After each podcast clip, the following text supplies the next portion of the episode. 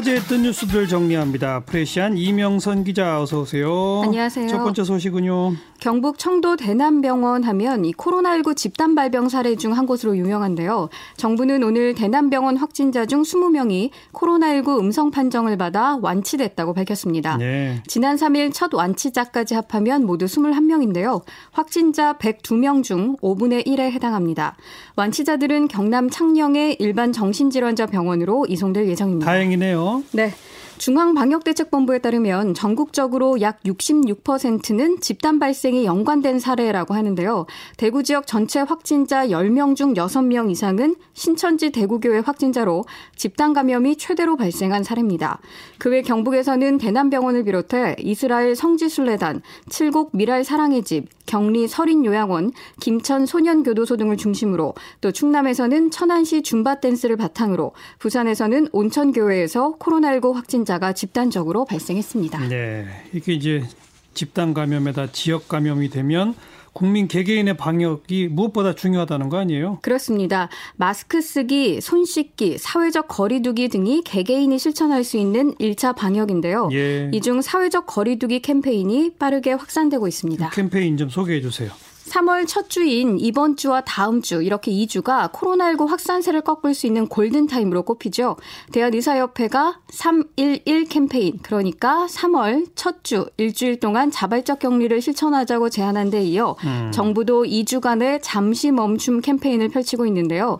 지금 SNS에 hashtag 사회적 거리두기를 검색하면요. 정말 다양한 게시물이 올라와 있습니다. 네. hot place 인증샷이 아니라 개인 공간에서 방콕 샷을 찍은 걸 올리는가 하면요. 음. 외식을 하기보다는 집에서 요리를 해 먹고 운동 시설이 아니라 집에서 운동하기와 같은 홈밥, 홈트 게시물이 주르륵 올라옵니다. 예. 또 직장인들의 경우 재택근무를 하기도 하지만 시차를 두고 출퇴근을 하기도 하죠.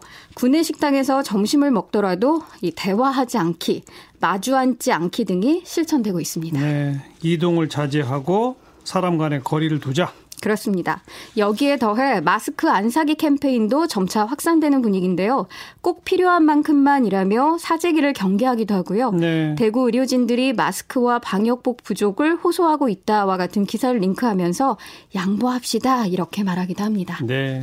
자, 또, 또 다음 또 뉴스는요? 어, 베푼 만큼 돌아온다 이런 말이 있죠. 인천시가 국내 코로나19 확진자가 급증하기 전 중국의 자매 도시인 웨이하이시에 마스크 2만 개를 지원했습니다. 음. 그런데 웨이하이시가 이에 대한 보답으로 마스크 20만 개를 인천시에 어허, 보냈습니다. 10배가 돼서 왔네요. 네. 웨이하이시는 마스크와 함께 보낸 편지에서 인천시에서 보내주신 응원과 지원에 감사드린다며 두 도시의 견고한 우정을 기원한다라고 전했는데요. 인천시는 웨이하이시에서 받은 마스크를 마스크 부족으로 어려움을 겪는 곳 위주로 효율적으로 분배하겠다고 밝혔습니다. 누리꾼들은 간만에 듣는 훈훈한 소식이라며 이런 게 외교다 이렇게 말하고 있는데요. 네. 한 누리꾼은 코로나19 앞에 국경은 없다라는 개념 댓글을 남겼습니다. 고마운 일입니다. 네, 최근 중국이 한국발 입국자를 강제 격리하거나 한국 교민이 집 밖으로 나오지 못하게 이 출입구를 강목으로 가로막아 논란이 됐는데 예. 꼭 이런 경우만 있는 건 아닙니다.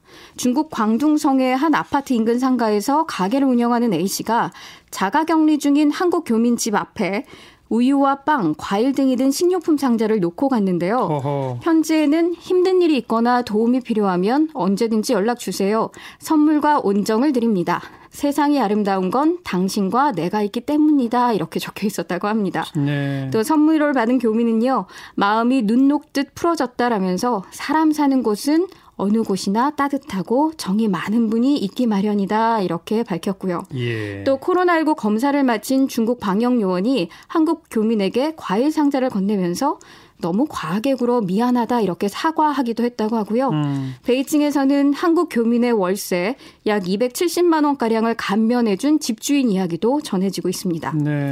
교민이 집세를 보름 뒤에 드려도 될까요? 하고 물었더니 집주인이 함께 고통을 분담하는 차원에서 한 달치 집세를 면제해 주겠다고 밝혔고요. 음. 그러면서 이번 사태도 대단한 일이 아니고 단지 인생에서 겪는 경험이라고 생각했으면 좋겠다 이렇게 말했다고 합니다. 예. 중국에도 좋은 사람, 나쁜 사람 다 있는 거예요. 그렇습니다. 어, 기사 댓글에 중국 상하이에서 사는 사람이라고 밝힌 한 누리꾼은요, 한국인을 무작정 싫어하는 중국인도 생겼습니다. 하지만 이 기사처럼 따뜻한 중국 사람들도 많습니다라면서 그렇죠. 한국은 뭐가 다른가요? 중국 사람 무작정 싫어하는 한국 사람은 없을까요? 있죠, 라고 있죠. 자문했습니다. 네. 또 다음 또 뉴스는요. 종교계가 코로나19 경증 환자 치료를 위한 생활치료센터 제공에 앞장서고 있습니다. 사랑의 교회는 경기 안성과 충북 제천에 수련원 두 곳을, 여의도 순복음교회는 800여 명을 수용할 수 있는 경기 파주의 수련원을, 예. 또 광림교회는 경기 광주의 수도원을 제공한다고 밝혔고요.